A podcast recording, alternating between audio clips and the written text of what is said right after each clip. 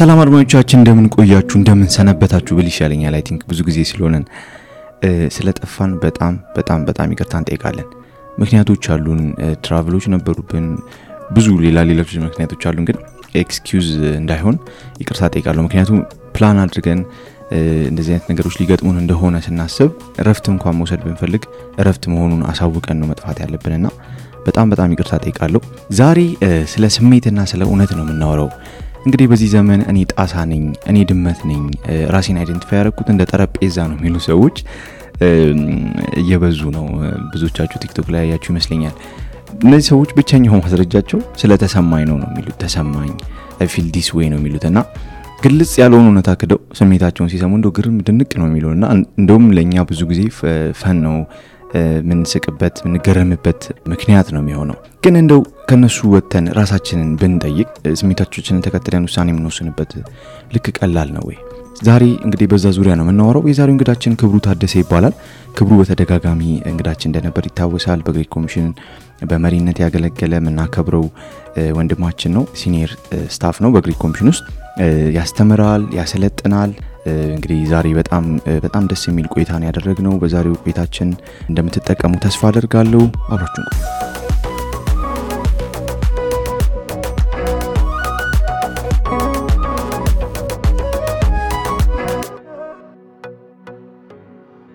ቆዩ። እንግዲህ welcome back። I think እስካሁን የመጣንበት አንተ ምናልባት እኮ የመጣኸው sexual ምንድን ነው gender equality ነው ነበር? equality ብቻ ነው መሰለኝ equality። equality ላይ የመጣው ቅድም ስናወራ የነበረው ከእሱ ጋር ነው ያወራ ነው ስለ self worth ና ስለ እናትነት ምናምን እሱ passionate topic ነው ዚ ከገባበት ማለት በዚህ እንደ አጋጣሚ ስናወራ ነበር ስለ እሱ episode በወሬ መሀል ተነስቶ። ቅድም ቁጭ ብለን እኔና ዶዲ ምን ብናወራ ጥሩ ነው? ስለ parenting ረጅም ሰዓት። ምንም ሳንወልድ ገና ጌታ ሆይ ምንድን ነው እየሆንን ያለ ነው አረጀን። እድሜያችን ለዚህ በቃ ብለን ተመስጠን ማለት ነው ስለ parenting እያወራ የዘመኑ ልጆች እንዴት ነው ማደግ ያለባቸው ምናምን? ክፍተቶቹ ምን ምንድን ናቸው? ምን ያህል percentage influence ማድረግ እንችላለን yeah። ልጆቻችንን ምናምን? እና ስጋትም ነው actually እንደዛ እንድናወራ ያደረገን። ምክንያቱም አሁን ስናየው የወላጆች ልጆች ላይ ያላቸው ተጽዕኖ ከሚዲያው በታች እየሆነ ነው ከትምህርት ቤት በታች እየሆነ ነው ከጓደኞቻቸው በታች እየሆነ ነው እና ten percent ነው ምናምን ነው። እና እሱ another topic ነው። አንተ ምናልባት መጽሐፍ ልጽፍበት yeah፣ ካሰብክበት ከ experience አንጻር ግን at least አለመውለድ ይሻላል ብለን አልወሰንም። እግዚአብሔር ይመስገን። ለአሁን ወደፊት ደግሞ አናገር በእግዚአብሔር ታምነናል። እንወልዳለን። አሜን። godly generation raise ለማድረግ ካለን ጉጉት ነው እንግዲህ ወሬ ያወራ ነው እውነት ነው። በየዘመናቱ እግዚአብሔር የራሱ የሆነ የሚሰጠው ጥበብ አለው አንዳንዴ እንደሱ እናስባለን። ከነ ጳውሎስን የመሳሰሉ ሰዎች በዛኛው ዘመን ተወልደው እንደኛ አይነት ደካማ ሰዎች እንዴት በዚህኛው ዘመን ይወለዳሉ? ምናምን ብለን ግን እግዚአብሔር ጻድቅ ነው። በራሱ ተማምኖ ነው የሚያደርገው የሚያደርገው ና ለዚህ ዘመን የሚመጥን እውቀት የሚመጥን ጥበብ የሚመጥን አቅም የሚመጥን ጸጋ ይሰጣል እግዚአብሔር። በእግዚአብሔር ተስፋ አይቆረጥም። መቁረጥም አንችልም። ያ። ዘመን ሰልጥኖ በ- በሱ ላይ ከቁጥጥር ውጭ አይሆንበትም ለእኛ ነው ሁሉ ነገር ከቁጥጥር ውጭ እም። ዋው። ልጆች ከነገሩ ስታወሩ ቤት ያሳቁ ነገሮች። ያ ከአይምሮ በላይ የሚሆኑ ነገሮች። ያ ከሰሞኑ ቤታችን ውስጥ እ፣ እንትን? ጀምረናል። መጽሐፍ ቅዱስ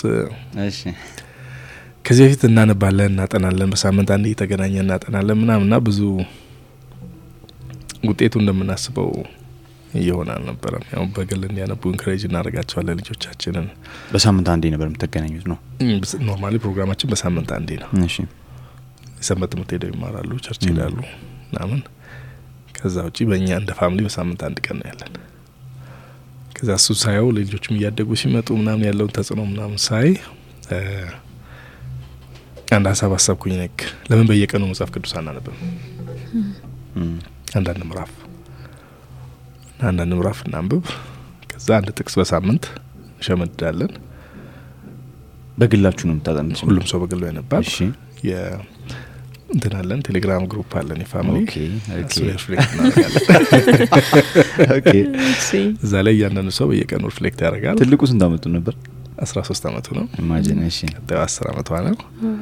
እኔና ሚስቴ ሆነን አታለ ቤታችን ልጆቻችን ታሳድግ የምትረዳን ልጅ አለች።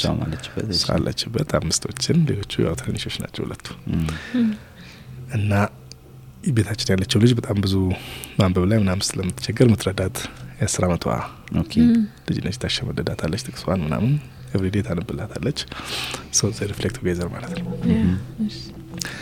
እና ከዛ በሳምንት አንድ ቀን እንገናኝና ሳምንቱ ምን highlight ነበረ፣ challenge ያደረጋችሁ ያልገባችሁ ክፍል ምን ነበረ፣ ደስ ያላችሁ ምንድን ነው፣ then finally ደግሞ ምን ላን- ለሚቀጥለው ሳምንት ምን action plan ካነበባችሁት ክፍል ምን አንድ action plan ወሰዳችሁ? ምናምን የሚል ጥያቄ እንጠያየቃለን። እሱን እያንዳንዱ ለራሱ ተምሮ የመጣውን share ያደርጋል።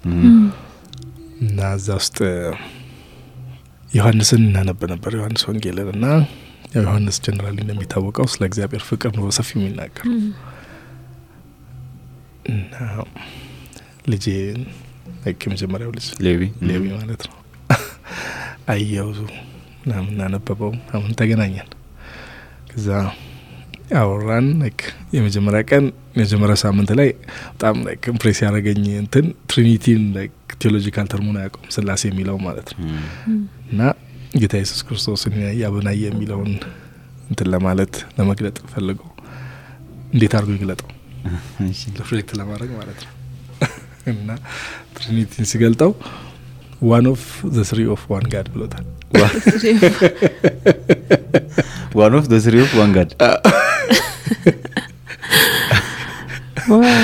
እና እንደሱ ምናምን እንትን አድርገን ጨረስንና ዮሐንስን ዮሐንስ ላይ reflect ማድረግ ጀመን። like ስንጨርስ ደግሞ መጽሐፉን መጽሐፉን በተመለከተ ጀነራል ነገር እናወራለን እና እሱ ላይ reflect ሲያደርግ እግዚአብሔር አሳዘነኝ አለ። ምን ነው አልኩት።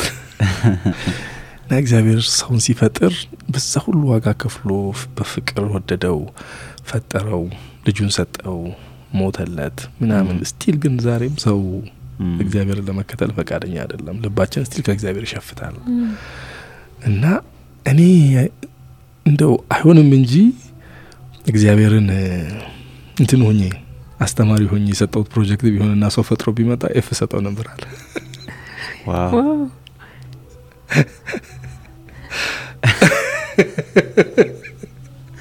እና he failed in his project እና በጣም like ገረመኝ። በጣም አስቡበታል ማለት ነው። በጣም አስቦታል፣ አይቶታል። እና like እግዚአብሔር really fail አድርጓል የሚለውን ነበር ያስበው። ና ከዛ በኋላ ቀጥለን ነበር ሮሜ ስለነበረ የሮሜን እንዲያነብ assignment ሰጠሁት እና የሚቀጥለው ቀን ላይ ተገናኘን። ግን do think እግዚአብሔር fail አድርጓል ወይ የሚለውን ነገር በደንብ አወራን። ከነጻ ፈቃድ አንጻር እግዚአብሔር የፈጠረው ቀድሞውኑ ቢወድ የሚታዘዘው ባይወድ ደግሞ የሚያምጽ የማመጽም የመታዘዝም ም። መብት ያለው አቅም ያለው ፍጥረት ነው እግዚአብሔር ም። from the very beginning የፈጠረው። ስለዚህ the other way ነው እኔ የማየው እንደውም እግዚአብሔርን። ያ ሁሉ አቅም እያለው በሚፈልገው መንገድ ሰውን አስገድዶ ከመምራት ይልቅ መጀመሪያ አስቀድሞ የተነሳበትን objective ጠብቆ ሰው ከመረጠ ሲኦልም ቢሆን ይሄዳታል እንጂ ጣልቃ ገብቼ በግድ አልመልሰውም ብሎ ም፣ still በፍቅር ልጁን የሰጠ አምላክ ነው። እና God never failed like ሰውን በመፍጠሩ ግን ሰው እግዚአብሔር ያየለትን ነገር ማየት ባለመቻሉ ምክንያት fail አድርጓል። እግዚአብሔር still የሰው አሁንም ጥፋት የሚያሳየው እግዚአብሔር fail አለማድረጉን ነው።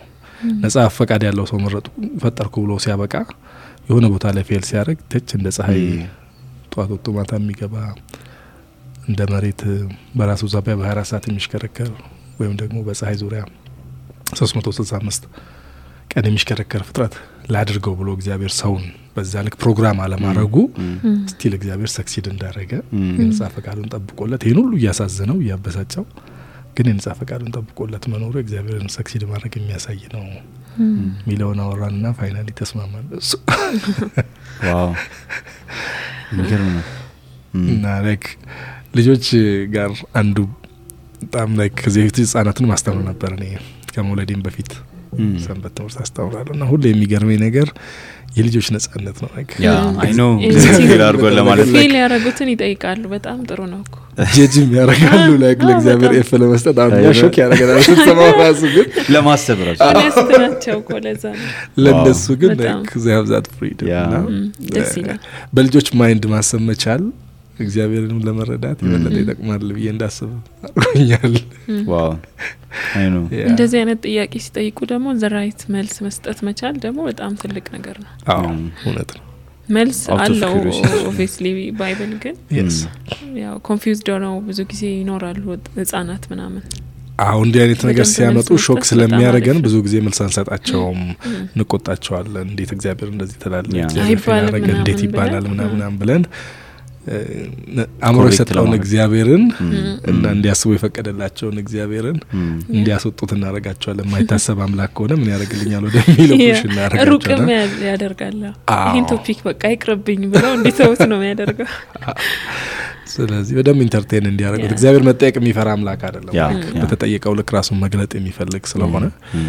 በትዕቢት እንዳያስቡ እም። ከእግዚአብሔር ጋር ባላቸው ግንኙነት እግዚአብሔርን reject በሚያደርግ ማንነት እንዳይኖሩ እንጂ እም፣ አእምሯቸው የሚጠይቀውን ነገር ሁሉ entertain ቢያደርጉ ተገቢ ነው ብዬ አስባለሁ። I think እንዳልከው እኛ የምንማረው ነገር አለ። biased ሆኖ አይደለም እያነበበ ያለው አሁን ሉዊ አይደለም already በቃ ለመረዳት ነው context ኡን እንደ ንጹህ like ከ third party ነው እያየ ያለው።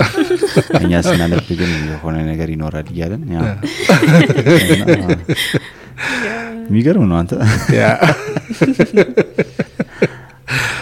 ያ፣ ያ one of three of one ዋጋድ one God ጥሩ ጥሩ practice ነው I think ይመስለኛል። Yeah. tip ያዥ እየጻፍክ ጌታ እየተናገረ ነው። another topic I think ሀሳብ ያደርጋቸዋል ብዬ አስባለሁ። ያ ጠያቂ ያደርጋቸዋል እና. ደግሞ ጥሩ ነው በጣም. በጣም. ብቻቸውንም እንዲያነቡ ማድረግ ራሱ እም። የሆነ ብቻቸውን ከ family ጋር ስታጠና ብዙ ጊዜ አንድ ሰው ከመለሰ በቃ ብዙም አታስብም ስለተጠየቀው ስለ ጥያቄው ራሱ. ምናምን. ብቻ አንስቶን በደንብ dig ለማድረግ እድል ይሰጣል።. አሪፍ ነው በጣም እና ቀላል አይደለም። like በሳምንት አንድ ቀን ሳታነብ ከመጣ ትቀጣለህ። ጥቅስ ሳትሸመድድ ከመጣ እም፣ ጥሩ ነው። እሁድ ዕለት ምሳ መጋበዝ ቤተሰቡን። ስለዚህ everybody ለማዳን ግን አሁን ቅጣት በሺ ብዙም normal ነው ትያለሽ። ውጭ ነው መቀየር አለባት እ? ውጭ ነው የሚጋበዘው። እነ ሌዊስ እ? እነ ሌዊ እኮ ብር አላቸው። ከ saving oh፣ okay። okay፣ እነሱ okay፣ grade አቸው በብር ይመነዘራል። ሁሌ okay፣ okay። ይቀመጥላቸዋል። ገንዘብ አላቸው ምናምና የተደራጀ ነገር ነው። ስለዚህ ቅጣቱን መፈጸም ማይችል ሰው የለም። አሪፍ ነው በጣም።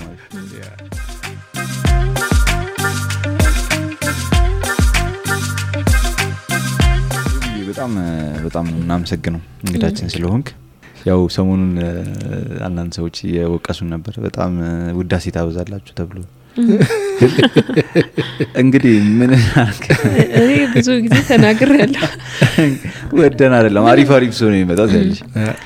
እንትን ይመስላል የውሸት እንትን እየ- እያ- ምንድን ነው የሚባለው? ያ- ለማስመሰል። ያሟሟቅን ይመስላል። እያስመሰልን አይደለም። እኔ እስከ ዛሬ እንግዲህ ብዙ ሰው ስላለን ነው የሚመጣው በሚለው ብናልፎ ይሻላል። በዚህ ሰሞን ትንሽ እረፍት ላይ ነበርንና ለትንሽ ጊዜ በተለያየ ምክንያት በዛ ሰዓት ብዙ ሰው ስናገኝ ሙገሳ እያበዛችሁ ነው አሉን። ግን comment አርጉን ምንድን ነው ምናምን እናስተካክለው ስንላቸው እንደዚህ ይሉናል እና መጀመሪያ ስትጀምሩ በጣም ሰዎቹን አየር ላይ እ፣ የእውነታችንን ነው። ግን እኔ ለትንሱ ነግሬዋለሁ። ምንም ልረዳህ አልችልም። ምንም ልንረዳችሁ አንችልም። ብዙ comment እንቀበላለን በዚህ ዙሪያ ግን እንደ እግዚአብሔር ረድቶን? እግዚአብሔር ረድቶን ሰዎቹም በጣም በጣም በህይወታችን impact ያላቸውን ሰዎች ነው ምንጠራው። ዝም ብለን ሰው ስለማንጠራ ይሆናል እንግዲህ የበዛባቸው። ይሆናል obviously ም ነው ደግሞ እውነት ለመናገር ቅድም እንዳወራ ነው ዘጠና ስምንት በመቶ ሰዎች እግዚአብሔር ሲረድቶን ነው የምለው እንጂ ጥሩ ጥሩ ሰዎች ነው የመጡትና ኬቡም እንግዲህ እኔ አሁን ከአንተ appreciate ማድረግ ነገሮች መካከል አሁን ለምሳሌ አዳማጭነትህ በጣም ይገርመኛል። ታግሰህ ማዳመጥ ስትጎለጉልም ጥሩ ታስጎለጉላለህ። እንደ መልሶ የሚያወራው ሰው እያወራ አንተ ጋር እያወራ እያወራ እያወራ ጨርሶ እሱ እሱ ትልቅ ጥበብ ነው በእውነት አድርገህ እኔ አሁን ብዙ አሁን ከዚህ በተለይ these days እንደዚህ አርግ እንደዚህ ሁን እንደዚህ ነው እንደዛ የሚለኝ ሰው ብዙም እንትን የለውም እኔ ላይ influence የለውም ከዛ ይልቅ practical የሆነ ሰው ግን ደግሞ በደንብ ደግሞ አንተ ሀሳብ እንድታሸራሽር የሚያደርግ ሰው እና በጣም thing about you በተረፈ በጣም በጣም አሳቢ thinker ከምላቸው ሰዎች መካከል ነህ። በደንብ ደግሞ መግለጽ የሚችሉ ከምላቸው ማለት አፌ እንደዛ ቢያወራ ከምላቸው ወገኖች ነህ። በደንብ መግለጽ ትችላለህ። እንዲህ አስማት ነው የሚሆንብኝ አንዳንዴ እና ረጅም ሰዓት አውርተህ ደግሞ አይሰለችም ና እግዚአብሔር ረድቶ ነው በጣም እኔ ደግሞ እንትን ይመስላል። የሚገርመኝ እኔ የሚገርመኝ እንዲህ ካፌ ራሱ ተገናኝተን ብዙ ጊዜ ከትንሱ ጋር ነው ማገኘ ብቻዬን አውርቼ ምናምን አላውቅም። እንደ አጋጣሚ ግን በጣም friendly ነ በጣም ትልቅ ቦታ ነው ያለው position ምን ስራም በጣም ብዙ ነገር አለብህ። ግን ቆመህ በስነስርዓት ታወራናለ። ስትቀልድ ስንቀልድ ትቀልዳለ፣ ትስቃለ። በጣም accessible ነ። ሁለተኛው ደግሞ የሚገርመኝ ስለ ምንም ነገር ጥያቄ ስናነሳ መልስ ማታጣው ነገር ማለት satisfied የሚያደርግ ትክክለኛ መልስ ነው የምትሰጠን። እኔ ይገርመኛል ማለት ይህንን topic ነግረ ነው ነው እንዴት ወይ እንዲህ ተዘጋጅቶበት ምናምን እላለሁ። ለሌላ ጉዳይ ተገናኝተን ድንገት የሆነ ጥያቄ ስንጠይቅ በቃ ሙሉ መልስ ሰጥተን ነው። እኔ personally ሙሉ መልስ ነው ብዙ ጊዜ የምትሰጠኝ ና እሱ quality ይገርመኛል። በጣም yeah። ያመሰግናል። yeah። even ሌላው ማድንቀው ነገር ወጣ ያሉ ሀሳቦችን አሁን ለምሳሌ አሁን እንደዚህ ጸሎት ላይ ሰው ቢያወራ ምንም ሁሉም ሰው universal የሆነ በተለይ ክርስቲያን circle ውስጥ ጸሎት በጣም ጠቃሚ እንደሆነ ህይወት እንደሚቀይር ግን አንዳንድ dangerous የሆኑ topic ኦች አሉ። ለምሳሌ እንዴ ምናምን የሚያስቡ አዎ። እዛ topic ላይ እዛው አሳምነኝ ምናምን ሲሄድ እሱ ያስገርመኛል። ትልቅ ጸጋ ነው በእውነት እና really appreciate you. we love you እና እድለኞችም ነን ከአንተ ጋር ቁጭ ብለን ማውራታችንም እኛ ስናድግ እንዳንተ መሆን እንፈልጋለን። እንደኔ ከሆናችሁማ fail አድርጋችሁ እኔ ያለው እንደኔ የሚሆን ድጋሚ ትላለህ። ከእኔ እንድትበልጡ ነው የሚጠበቀው። yeah ደግሞ ትበልጣላችሁ። already እኔ በእናንተ እድሜ እዛ ደረጃ አልነበርኩም።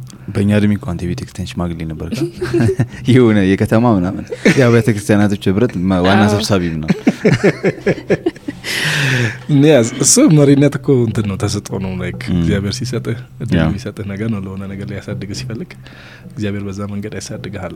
ግን like አሁን እናንተ ጋር ያለውን እውቀት ልክ አልነበረኝም። እኔ እዛ እያለው እናንተ ጋር ያለኝ ያለውን? የ balance ልክ አዎ አዎ። እሺ አንድ ምናልባት ታሪክ ልንገርህ። እሺ የቤተ ክርስቲያን ሰብሳቢ ሆኜ አንድ ትልቅ ጉባኤ ላይ ተገኘውና ጉባኤ የሚመራበት መንገድ አልጣመኝም እና እጄን አውጥቼ ተናገርኩ። አልጣመኝም ብለህ? አዎ ማለት እንደዚህ ከሆነ እንደዚህ አድርጉት ምናምን እንዲህ ካልሆነ በዚህ መንገድ ማለት? ይሄ ለጉባኤው value የሰጡ አይነት feel አላረኩም። ም። እንትኑ like ስብሰባው already የራሱ issue አለው background አለው ምናምን ምንም አውቀው ነገር የለም ስለሱ። እና እነሱ ያንን ነገር ለማስተካከል የሚሰሩት ስራ ነው ከላይ ያሉ መሪዎች እና በጣም like መድረክ ላይ የነበሩ ሰዎች offend ነው።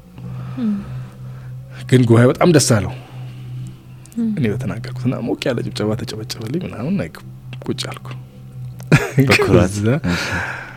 ፓስተራችን መጣ ሻይ ሰዓት ላይ እና በጣም የተናገርከው ነገር የሚገርም ነው፣ ደስ ይላል፣ እውነተኛ ነገር ነው የተናገርከው። በሚቀጥል አመት ግን በዚህ ስሜት አትናገርም ብሎኝ ሄደ። ከዛ እውነትም እንዳለው በሚቀጥል አመት ስገኝ ያ ስሜት አልነበረኝም። whole ምን እንደነበረ ከጀርባ የነበሩ ነገሮች ለምን እንደሱ እንደሚያደርጉ ምናምናም እዛ ቦታ ላይ መጣህ ማለት ሁሉን ነገር ታውቃለህ ማለት አይደለም። ገና ነው፣ ቀስ እያልክ ነው የምታውቀው። organizational ለካ ሲመራ ሰው መድረክ ላይ የሚናገረውን ብቻ ነው ማለት አይደለም። ያ እንዲናገር የሚያደርገው መናገር የሚገባውን እንዳይናገር የሚያደርገው ከጀርባ የሚገፉት ነገሮች አሉ። like አንዳንዱ ሰው በአኮቱ ከኋላ የተያዘ ነው፣ እንደፈለገ ወደፊት መሮጥ አይችልም። አንዳንዱ ገመድ የገባለት ነው፣ በፈለገው መንገድ የፈለገው ነገር ማድረግ አይችልም። እና እንደሱ አይነት ነገሮች አሉ leadership ውስጥ። ቀስ እያልኩ ነው የተማርኳቸው በሂደት ነው ያየኋቸው ነገሮች። እና አብዛኛው አሁን ወጣት ስትመለከት በጣም በቂ እውቀት አለው round ነው። የኔንም ልጅ ሳይ አንዳንዴ ከኔ ያስደነግጣል። ይበልጥ ያስባል። ትንሽ አስር አመተዋ ልጄ አንዳንዴ ቁጭ ብለን እናወራለን ምናምን። እና አንዳንዴ ትረታኛለች በእንትን እም፣ logically አውርተን ምናምን ረታኝ የምትሄድበት ጊዜ ሁሉ አለ። እና እሱን እሱን ሳይ ይሄ ከሚመጣው generation ያለው ምክንያቱም እኔ ባለ information እኮ ሩቅ ነበርኩኝ። እኔ high school ተማሪ ሆኜ ቀበሌ ሄደን ነበር ቲቪ የምናየው። ለ information ብዙ access አልነበረን yeah። ሳምንት ላይ ታላቁ ፊልም ይባላል ቅዳሜ ማታ እሱ ነው ይፈቀድልን እና እግር ኳስ ሲኖር ይፈቀድልናል። ከዛ በተረፈ በዛ level ነው like አድጌ የመጣሁትና በጣም ለብዙ information እንትን አልነበርኩም። የአሁኑ generation ግን ከታች ጀምሮ balance ለማድረግ እድሉ አለው። ካልተጠቀመበት የሚጠፋበት ቢሆን information ን balance አድርጎ በትክክል መጠቀም ካልቻለ አደገኛ ቢሆንም ለአብዛኛው ለሚጠቀምበት እንደናንተ ም። ላለው ወጣት ግን በጣም ትልልቅ maturity ነው እናንተ ጋ ያለው። እንደዚህ አይነት maturity አልነበረንም በእናንተ ተስፋ አለን ትያለሽ I, yeah። think አንተ leadership ቶሎ join ማድረግ ግን ጠቅመዋል practically practically በጣም wisdom ነገር exercise practice ኡ እና experience በደንብ እንዳዳብር እም፣ አድርጎኛል። ለብዙ ነገርም expose አድርጎኛል. like ይሄ lately ቢሆንም exposed የሆንኩት በ leadership ውስጥ ማለፌ በጣም ብዙ ነገሮችን ቶሎ ቶሎ exposed እንደሆን That's, uh, yeah. ረድቶኛል ና ብዙ ተስፋ አለን ማለት ነው። እንደውም ከ class ይልቅ experience እያረክ ማሳደግ practical ነው በጣም yeah እውነት ነው ራስ ለማሳደግ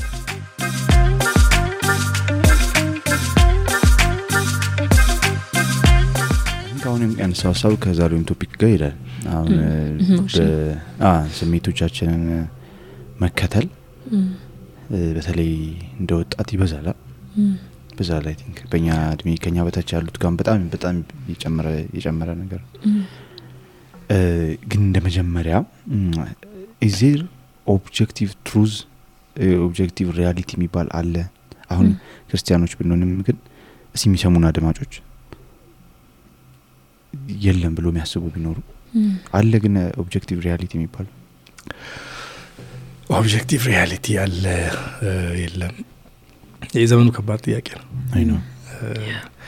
ምክንያቱም የሉም ያልናቸው ነገሮች በየዘመኑ ቴክኖሎጂውም ሳይንሱም ም። እያደገ ሲመጣ እየገለጣቸው proof እያደረጋቸው መጥተዋል። ላሉ ያልናቸው ነገሮች ደግሞ እንደሌሉ proof እያደረግን የመጣንበት አይቻሉም። የምንላቸው ነገሮች ወደ መቻል እየመጡ ያለበት ሁኔታ የሚነግረን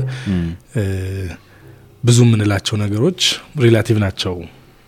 የሆነ ነገር የሆነ ነገር ስላለ ያለ ይመስለናል የሆነ ነገር ስለሌለ yeah፣ የሌለ ይመስለናል ወደሚል አይነት ነገር እየጎተትን ያለንበት ሁኔታ አለ ግን ደግሞ እውነት አለም ላይ objective reality የለም ወይ ብለን ብንጠይቅ I think ህሊናችን በደንብ እንዲመልስልን ከፈቀንለት እኛን ጀምሮ በጣም ብዙ objective reality ዎች አሉ። የሰው ልጅ መኖር ነው በጣም እኛንም illusion ሊያደርጉ የሚሞክሩ አካላት አሉ። በምን እርግጠኛውን ከአንተ መኖርን የሚለው አንተ አለህ አዎ። አሁን አጠገቢ ነህ ነው ሌላ ደርሰህ። ይባል ከዛ ለማስረዳት አንድ ጊዜ አንድ ክርክር- ህሊና ምናምን ስትል ህሊና ራሱ አንድ ጊዜ አንድ ክርክር ሰምቼ ነበረ የ- በአላማኝና በአማኝ መካከል የሚደረግ ሁለቱም ሳይንቲስቶች ናቸው እና ክርክር እያደረጉ ያኛው አማኝ ሆነው ነው እግዚአብሔር ሰውን ፈጥሯል ሰው ከሌላው ፍጥረት የተለየ ነው ማሰብ እንችላለን ምናምን ምናምን የሚሉ ነገሮችን አነሰ ኮሚኒኬት ማድረግ እንችላለን እንነጋገራለን ሌላው ፍጥረት በእኛ ልክ እንደሱ ያደርግ ምናምን አለ እና ሁለተኛው አላማኝ የሆነው ሰው ሲመልስ ምን አለ? like ይህ እንዴት ታውቃለህ? አሁን ለምሳሌ እኔ ከጉንዳን እንደምበልጥ እንዴት ታውቃለህ አለው። ጉንዳን ከኔ የተሻለ አስቦ ንቆኝ ቢሆን ስማ ያናግረኝ ዋ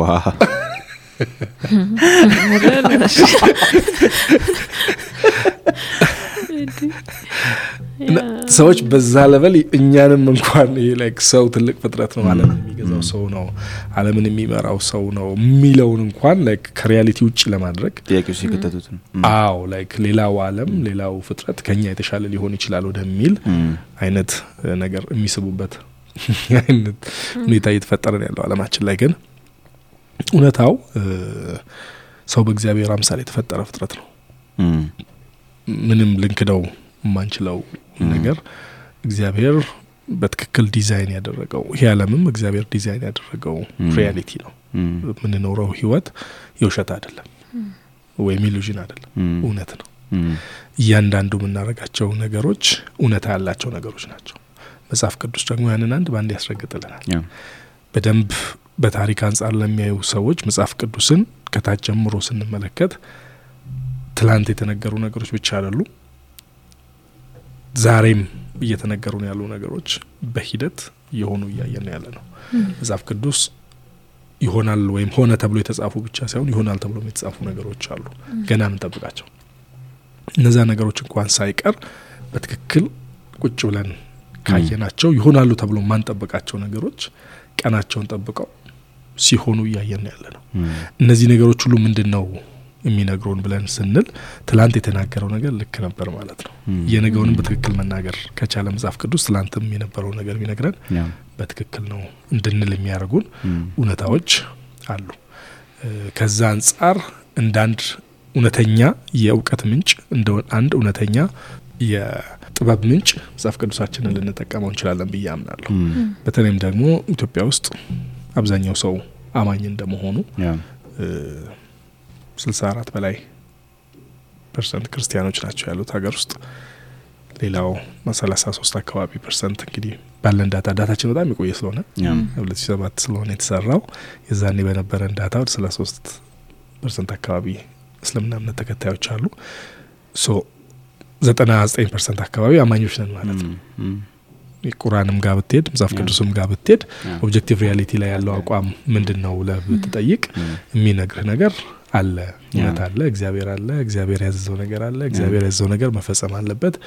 ስታንዳርዱ የእግዚአብሔር ቃል ነው ወይም ደግሞ ስታንዳርዱ እግዚአብሔር ያለው ነገር ነው ብለን የምናምንን ለእግዚአብሔር የማይሉ አላህም የሚሉ በተመሳሳይ ነገር ነው የሚሉት። ስለዚህ እንደ ሀገር ከ objective reality ውጪ ለማሰብ የምንችልበት ብዙ እድሉ ያለን አይደለንም። I know አሁን globalization ዘመን እንደመሆኑ በጣም ብዙ ሰው የግድ የአባቶቹን እምነት ለመከተል የማይፈልግ እና ሌላው ዓለም የሚሄድበትን አቅጣጫ ለመሄድ የሚፈልግ ብዙ አለ። በሌላውም ዓለም ብንሆን ግን የትኛውን ነገር ብንል ሕሊናችን ዳኛ ነው። እውነቱን ለመናገር። በደንብ objective reality አለ፣ truth አለ፣ absolute truth አለ። ስለዚህ ከእውነት ውጭ መኖር አንችልም። አንችልም። Yeah። I think እንደ አማኝ ያለን privilege እሱን እሱን ይመስለኛል። at least ይሄን aspect ለጊዜው ለጊዜው። ግን እውነት አለ ብለው ብለን ብናስብስ? ማለት የራሴ subjective reality ይባላል ብዙ ጊዜ ና እኔ እውነት ነው ብዬ ያመንኩትን ነገር እውነት ነው ወይ? እንደ ግለሰብ ዝም ብዬ ሳስበው አላ አሁን absolute truth አለ ብለህ ነበር ና እሱ ትክክል ስለመሆኑ እርግጠኛ አይደለሁም ብሎ አንድ ሰው የራሱን ፈቃድ የራሱን feeling ተከትሎ የሚሄድ ሰው እውነት ነው ብሎ ነው የሚከተለው ና ለምንድን ነው ለ absolute care ማደርገው ለራሴ ያለኝ ብሎ የሚያስብን ሰው ምን ትላለ? በዚህ ዘመን ያለ ወጣት yeah እንግዲህ እሱ የሚመሰረተው ወደ ኋላ ተመልሰን የሰው ልጅ ፍጥረቱን ነው ማየት ያለብን። በተለይ መጽሐፍ ቅዱስን እንደሚያምን ሰው ሰው የተፈጠረው በአላማ ነው። የተፈጠረለት አላማ አለው።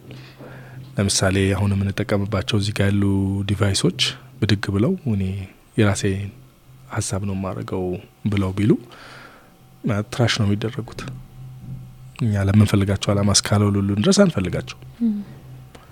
በራሳቸው ምንም ሊያደርጉ አይችሉም። የራሳቸው እውነት ሊኖራቸው ወይም ደግሞ እኛ ከፈጠርናቸው እና ይጠቅሙናል ብለን ከገዛናቸው አላማ ውጭ የማራመድ መብት የላቸው።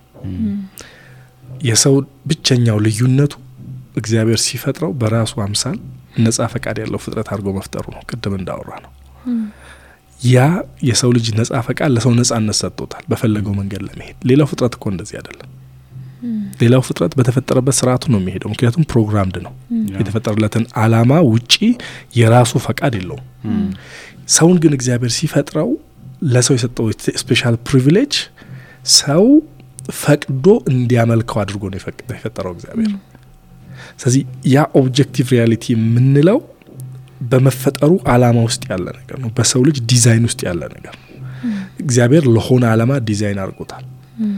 ያንን design miss አድርጓል የሰው ልጅ ወይም ለእግዚአብሔር መገዛትን እምቢ ብሏል። ለእግዚአብሔር መገዛትን እምቢ ባለ ልክ የራሱን ዓለም ለመፍጠር የራሱ አምላክ ለመሆን የመጀመሪያው እኮ የአዳምና ሔዋን ጋር ስንመጣ ሰይጣን manipulate ያደረጋቸው በሱ ነው። እናንተም እንደ እግዚአብሔር ትሆናላችሁ አደለ ያላቸው። እነሱ እንደ እግዚአብሔር ለመሆን ሲሞክሩ ነው ከመስመር ወጥተው ለዚህ ሁሉ ጥፋት የተጋለጥ ነው። የዚህ ሁሉ ኃጢአት ውጤት የዚህ ሁሉ ኃጢአት ምንጩ የት ጋ ነው ያለው ከተባለ ሰው ልጅ በራሴ እውነት ለራሴ እውነት እኖራለሁ እግዚአብሔር ለሚሰጠኝ እውነት አልገዛም በማለቱ የመጣ ነው። ዛሬም የሰው ልጅ የራሴን እውነት ብሎ ማለት ይችላል። ነጻ ፈቃድ ስላለው ያንን መብቱን መጠቀም መብቱ ይችላል። ያንን መብቱን ሲጠቀም ግን እያንዳንዱ ሰው ፈጣሪ ስላለው ዓለም በራሷ የምትኖር ሳትሆን የፈጠራት control የሚያረጋት ጀጅ የሚያረጋት ፈጣሪ ስላላት አንድ ቀን እያንዳንዱ ነገር ወደ ፍርድ ይመጣል። እሱን አይደል የሚነግረን መክብብ ላይ? ጠቢቡ ሰለሞን አንተ ጎበዝ በልብህ ያለውን አድርግ፣ በፊት የምታየውን የምትሻውን ልብ የፈለገውን የወደደው ነገር አድርግ፣ ነገር ግን በመጨረሻው ቀን እያንዳንዱ ነገር ወደ ፍርድ እንደሚመጣ እወቅ። ስለዚህ ሰው የራሱ እውነት መፍጠር ለራሱ እውነት መኖር መብቱ ነው። ግን ማወቅ ያለበት ነገር ያ final day ላይ ሲመጣ ለ judgment ይቀርብለታል። ራእይ ላይም የሚያረጋግጥልን እሱን ነው። እያንዳንዱ ጋር ለእያንዳንዱ እንደ ስራው ሰጠው ዘንድ ዋጋዬ ከኔ ጋር አለ። ስለዚህ ጌታ ኢየሱስ ክርስቶስ በሚመለስበት ቀን ለእያንዳንዱ ሰው እንደ ዋጋው እንደ ስራው መጠን ዋጋውን ለመስጠት የሚመጣበት ቀን አለ ማለት ነው። ያ ካለ እኔ በራሴ መንገድ መሄድ እችላለሁ፣ በእግዚአብሔር መንገድ መሄድ እችላለሁ። ምርጫ ነው። ስለሌለና ስላለ ሳይሆን የራሴን እውነት መምረጥ እችላለሁ። የራሴ እውነት ግን ይዞኝ የሚሄድበት ቦታ ለመሄድ ራሴን መልቀቅ ግዴታ የሚሆንበት ቀን ይመጣል። እኔ control የማላረገው ቀን ይመጣል። ሞት እኮ ማስጠንቀቂያችን ነው ማለት አሁን ወጣት ይሞታል፣ ሽማግሌ ይሞታል። የፈለግሽ የራስሽ እውነት ብትፈጥሪ ሞትን ግን ከሞት እጅ ግን መውጣት አትችይም። ምን ማለት ነው? ቀንሽ የተቆጠረ ነው ማለት ነው። መጨረሻ አለሽ ላይ አንቺ የምትወስኝበት ቀን ያልቃል። ከዛ በኋላ ለሰንበዴ አሳልፈሽ ትሰጫለሽ። ስለዚህ በምድር ላይ በሚኖረን ህይወት ውስጥ የምንወስነው ውሳኔና የምናደርገው እያንዳንዱ ነገር ወይ በሞት እኛ ስንጨርስ ወይ ደግሞ እግዚአብሔር ይህንን ዓለም በክርስቶስ ኢየሱስ ሲጠቀልለውና ሲዘጋው የእያንዳንዳችን ማንነት ስራም በእግዚአብሔር ፊት የሚቀርቡበት ቀን ስለሚመጣ ሰው መጠንቀቅ ያለበት ለዛ ነው ብዬ አስባለሁ። objective reality ን ማሰብ ያለበት የተፈጠርንበትን አላማና ትክክለኛውን የፈጣሪያችንን ዲዛይን ማሰብ ያለበት ስለ ራሱ እውነት የኔ የሚለውን ነገር ለመፍጠር መሞከር የኪሳራ መንገድ እንደሆነ ማሰብ ያለበት ለዛ ነው። ባለቤትም ደግሞ አለው ማለት ነው። ማለት እኔ እንደፈለግኩ ብሆን የሆነ ብቻ የራሴ እንዳልሆንኩኝ ማሰብ አለብኝ ማለት ነው። practically ወይም ደግሞ like ኑሯችን ላይ ምን አይነት ተጽዕኖ አለው? ምክንያቱም ሰዎች feeling ኣቸውን ተከትለው የሚሄዱት ወይም decision የሚወስዱት ዛሬን ሰላም ለመሆን ዛሬን ደስተኛ ለመሆን ስለሆነ ግን ሪሊ ያመጣሉ ያንን ያንን ሰላምና ደስታ በስሜት ላይ ተመስርተህ የምትሄደው ጉዞ እውነቱን ለመናገር የምትፈልገው ቦታ ላይ አይደርስም። ምክንያቱም ስሜት በራሱ መመስረት ያለበት እውነታ ላይ ነው። ስሜት እውነት ላይ ካልተመሰረተ ስሜት በራሱ ጊዜ በፈለገው ነገር ላይ ተመስርቶ የሚሄድ ከሆነ የሚያደርስን ቦታ የማታውቀው ነገር ማለት ነው። ማለት እኔ ስሜትን እንዴት ነው የምገልጠው ብዬ ሳስብ ስሜታችን ማለት እግዚአብሔር የፈጠረልን ነገር ነው። አንዱ ከሌሎች ብዙ ፍጥረታት የምንለይበት አንዱ ማንነታችን ነው። ማለት እውነታ ብቻ ላይ አይደለም እኛ የምንኖረው። በዛ እውነታ ላይ ተመስርተን የሚሰማን ስሜት አለ፣ ማዘን አለ፣ መደሰት አለ፣ መፍራት አለ፣ መድፈር አለ ምናምን የምንላቸው ስሜት component ኦች አብረውን ይኖራሉ። እነዛን ስሜቶች የሰው ልጅ በትክክል manage ካላደረጋቸው በስተቀረ manage ባልተደረጉ ልክ አደገኛ ነገሮች ሊገቱን ይችላሉ። ለምሳሌ ለምሳሌ አሁን already interview እያደረግን ነው። እኔ እየተጠየቅኩ ነው እና አንተ እየመለስክ ነው እንደው ስሜት ቢደብር እና በቃ መጠየቅ እንበልና አዎ እንበልና ደብረኝ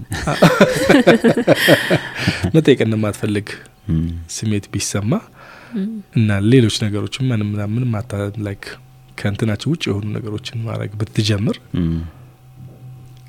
አንተም የራስህን ማንነት ጥያቄ ውስጥ መክተት ትጀምራለህ። እም፣ ያሰበውን ነገር ማድረግ የማይችል ሰው እንደሆን እንድናስብ ታስገድደናለህ። እኛንም discourage ታደርገናለህ። ሰሚዎችህንም discourage ታደርጋቸዋለህ። ለምን already እዚህ የተሰባሰብንበት እውነታ አለ። እዚህ ጋር ልናስተምር ያሰብነው ሀሳብ አለ። ከዛ በኋላ ደግሞ አድማጮች ይጠብቁሃል። ከአንተ ለመማር ቁጭ ብለዋሉ። ስሜት ግን ሁልጊዜ እሱን ይነግርሃል ማለት ግን አይደለም። ጠዋት ስትነሳ ቢሮ መሄድ አስጠልቶ አውቅ ቁጥሩን ልናገር ነበር አትናገር አትናገር በፍጹም እንላለን። አሁን በተለይ feeling መከተል በጣም እንትን እየሆነ ነው እኮ። feeling መከተል አሁን በጣም promote የሚደረግ ነገር ሆኗል። ተናገረው፣ ስሜትሽን በደንብ ግለጪው፣ ስሜትን ተገለጠው። ስሜት ወደሚመራ ሂድ። ስሜት ወደሚመራ ሂድ ምናምን የሚለው በጣም ይሰማኛል። እም፣ አዎ። እንደዚህ እንደሆንክ ይሰማኛል። ግን really ህይወት ከዛ ጋር ይሄዳል ወይ? ገባ አንድ ሰው በጠዋት ተነስቶ ሱቁን ከፍቶ ካልነገደ በቃ የሆነ ሰዓት ላይ ደበረኝ ብሎ ሱቁን ቢቀር ነገ የሚፈልገውን ገንዘብ ያገኘዋል ወይ? ነገ ኑሮውን መምራት ይችላል ወይ? ማለት መብላት መጠጣት እኮ በስሜት መሆን አይችልም። በቃ reality ነው። የሆነ ሰዓት ላይ table ላይ ምግብ ማድረግ ግዴታ ይሆናል ልጆቹን ለማሳደግ አንድ ሰው ልጆቹን ትምህርት ቤት መላክ ግዴታ ይሆናል. ወር ሲደርስ ለልጆቹ ትምህርት ቤት መክፈል ግዴታ ይሆናል። ያንን ስሜቱ ላይ ተመስርቶ ስሜቱ በሚነግረው ልክ ነግዶ ስሜቱ በሚነግረው ልክ ስራ ሄዶ በስሜቱ በሚነግረው ልክ እግዚአብሔርን ተከትሎ ስሜቱ በሚነግረው ልክ ልጆቹን አሳድጎ አይሆንም እኮ። ልጆቻችን ብዙ ጊዜ ትምህርት ቤት መሄድ አይወዱም። በተለይ አሁን አሁን ይሄ የኢንተርኔትና entertainment እንትኖች entertainment ኦች ከበዙ በኋላ ልጆቻችን በግድ ነው ትምህርት ቤት የምንወስዳቸው የስሜታቸውን እንከተልላቸው ብንል ልጆቹ ትምህርት ቤት መሄድ አይፈልጉም። ቤት ቁጭ ብለው game ሲጫወቱ ይውላሉ። ዝም ምን አይነት ልጅ ነው? አስር ዓመት አስራ አንድ ዓመት ሀያ ዓመት ሲሞላው ምን አይነት ልጅ ነው ሊኖር የሚችለው? ከቤት መውጣት የማይችል ቁጭ ብሎ ጊዜ video game የሚጫወት ከደረሰ ነው ባይዘው ላይ ከዛ ምክንያቱም እነዚህ ነገሮች ላይ አይኑን ሊ- ሊያጠፋው ይችላል yeah። አእምሮን ሊያበላሸው ይችላል yeah። depression ውስጥ ሊከተው ይችላል ምናምናምን ከሆነ እድሜ በኋላ ልጁ በህይወት ሁሉ ላይኖር ይችላል ስለዚህ ስሜትን መከተል ወደምትፈልገው ቦታ የሚያደርስ መንገድ አይደለም መገራት ያለበት ነገር ነው ለዚህ ነው መጽሐፍ ቅዱስ ራሱን የሚገዛ ከተማን ከሚገዛ ይበልጣል ይላል የሚገዛ ነገር ነው like የምትገራው ነገር ነው ልጓም የምታበጅለት ነገር ነው እንጂ ስሜትህ በነዳህ መንገድ ራስህን ለቀህ የምትከተለው ነገር አይደለም። yeah፣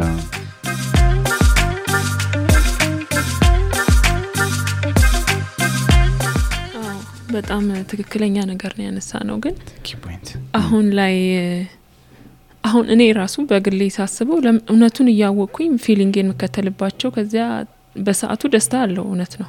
ግን በኋላ በጣም feel በጣም ውስጤ ይወቅሰኛል ምናምን እና እንደ generation ብዙ ሰው ስንጠይቅ ነበር ይህን podcast record ከማድረጋችን በፊት ና feeling ሽን ተከትለሽ ታውቂያለሽ ወይ ብዬ feeling ህን ተከትለህ ታውቃለህ ወይ ብዬ ሰዎች ስጠይቅ እንዴ ሁሌ ነዋ ይለኛል። እኔም እንደዛ ነኝ በእርግጥ።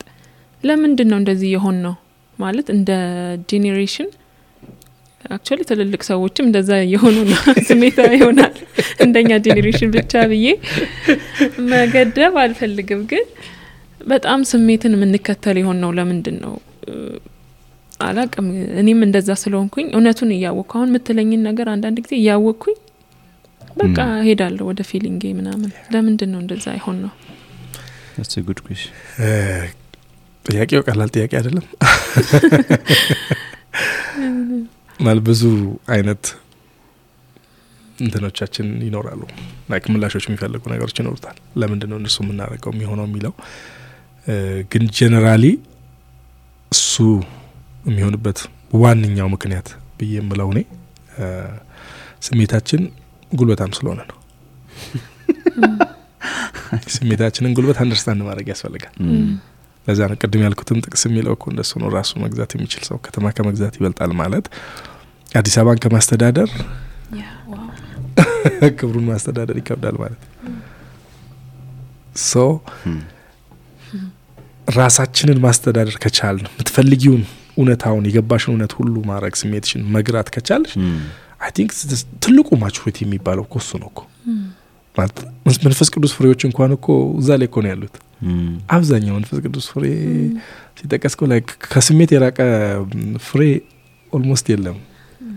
እያንዳንዱ ነገር ከስሜት ጋር የተገናኘ ነገር አለ።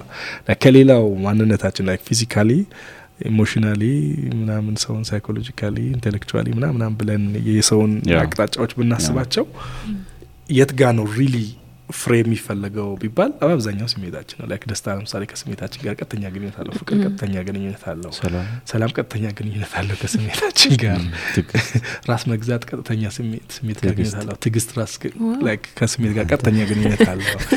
ዘጠኝ ከምንላቸው መንፈስ ቅዱስ ፍሬዎች ውስጥ ስሜታችንን like አርቆ ለትክክለኛ እውነት የማስገዛት ትግል ሁላችንም ጋር ያለ እና ሰው really መንፈስ ቅዱስ ፍሬ ሲያፈራ የሚያደርገው ትልቁ ነገር ምንድን ነው ከተባለ ስሜቱን ማረቅ መቻሉ ነው። ለዛ ለእውነት መኖር መቻሉ ነው። እና ስለዚህ እንደሱ አይነት ጉልበታም የሆነ ስሜት ስለሆነ ያለን በቀላሉ ይዞን ይሄዳል። ስሜት ደግሞ እኔ ባየሁት ልክ ስሜት ነው ሲመጣ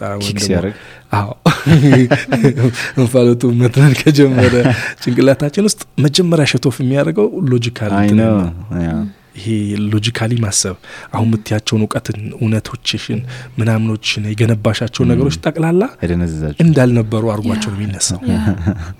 ከዛ drive የማድረግ አቅሙ በጣም ከፍተኛ ነው። ሄደን ስሜታችን ተመልሶ ሲረግብ ነው አሁን ያልሽው ስሜት ይመጣል ልክ logical ይሄ እውነት የምንለው ነገር አለ አይደለም ይሄ ምክንያታዊነት የምንለው አእምሯችን የምንጠቀምበት ምክንያታዊ ማንነታችን ብቅ ሲል ለምን አረኩት ስትል ምክንያት የለሽም። ሰዎች ሰው የሚገሉት እኮ አብዛኛው ሰው more than ninety percent ሰው ከገደለ በኋላ የሚረካ ሰው የለም። ይጸጸታል። ከተሳደበ በኋላ የሚረካ ሰው የለም ይጸጸታል። ክፉ ነገር ካረገ በኋላ ደስ የሚለው ሰው የለም። አብዛኛው ሰው ማለት ነው። ምንድን ነው ምክንያቱ ብለ ስትል ልክ ስሜት ሲመጣና አእምሯችንን ሲይዘው ያንን የምክንያታዊ ማሰብ አቅማችንን ገሎት ነው የሚነሳው ወይም አደንዝዞት ነው የሚነሳው። ልክ እሱ ሲመለስ ነው አለው የሚለው ምክንያታዊ ማንነታችን ከዛ በኋላ እንጸጸታለን። like ማድረግ የለብኝም አልነበረብኝም እንላለን።